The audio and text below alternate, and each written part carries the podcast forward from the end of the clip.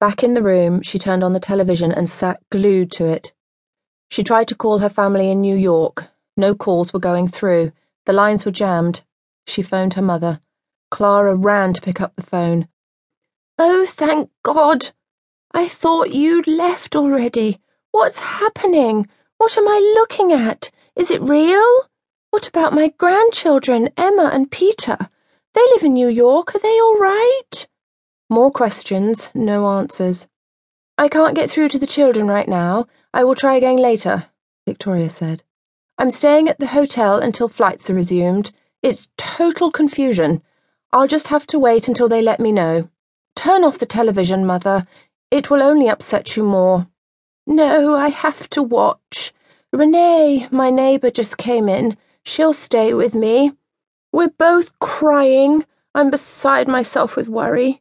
Keep phoning the children. I won't rest until I know they are safe. What is this world coming to, my darling? I don't know, Mummy. Whatever it is, it isn't good. I'll ring you when I can get through to New York. I love you. Eventually, the telephone lines cleared, and Victoria made contact with her children in New York. They were in shock like everyone else. It's awful, Mum. Clouds of debris, dirt, and only God knows what everywhere. On the pavements, on the window ledges, thick clouds of it rolling in on Broadway. Joan's husband works in one of the towers. She doesn't know if he managed to escape. She's frantic. People are walking around with photos, asking strangers in the street if they've seen this or that person. It started out a beautiful morning. It's actually dark now. The pollution has reached the west side of town, right where we live. I've closed all the windows. I can't go out. None of us can go out. The air is thick with dust and dirt. Nothing we can do but wait.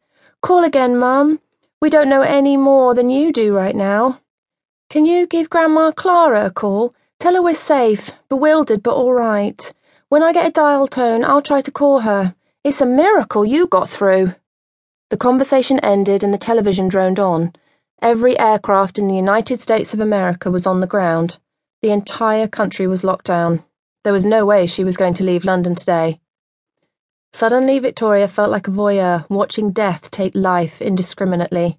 She had to get out of the room, go somewhere, take a walk in the park, anything other than see the same scenes repeated over and over again.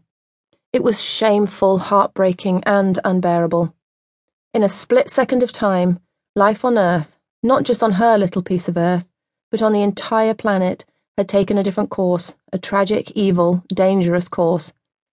Terrorists had shut down the world's airways, closed airports, and held all travel in their grasp. Al Qaeda proudly took responsibility for the assault on the Twin Towers while America counted its dead. Victoria phoned her mother again. Clara answered on the third ring. Victoria! Oh, tell me, please tell me. The family is safe? Everyone's safe, Mummy. They're all safe. Peter is close to the Twin Towers. Well, what was the Twin Towers? He's up on the roof of his building taking photographs. He shouldn't be breathing that polluted air. Tell him I said to get down to his flat immediately. Mother. Victoria called Clara mother when she wanted to get Clara's attention. Make a cup of tea, turn off the television, and sit in the garden. No, I will not. I, I cannot. Who did this? What maniacs did this? Can you come over? Later, when I have some idea of when the planes will be flying again. I have to see you before you leave. I'll be there. I'm staying overnight. Heathrow is closed. Emma will phone you, she promised.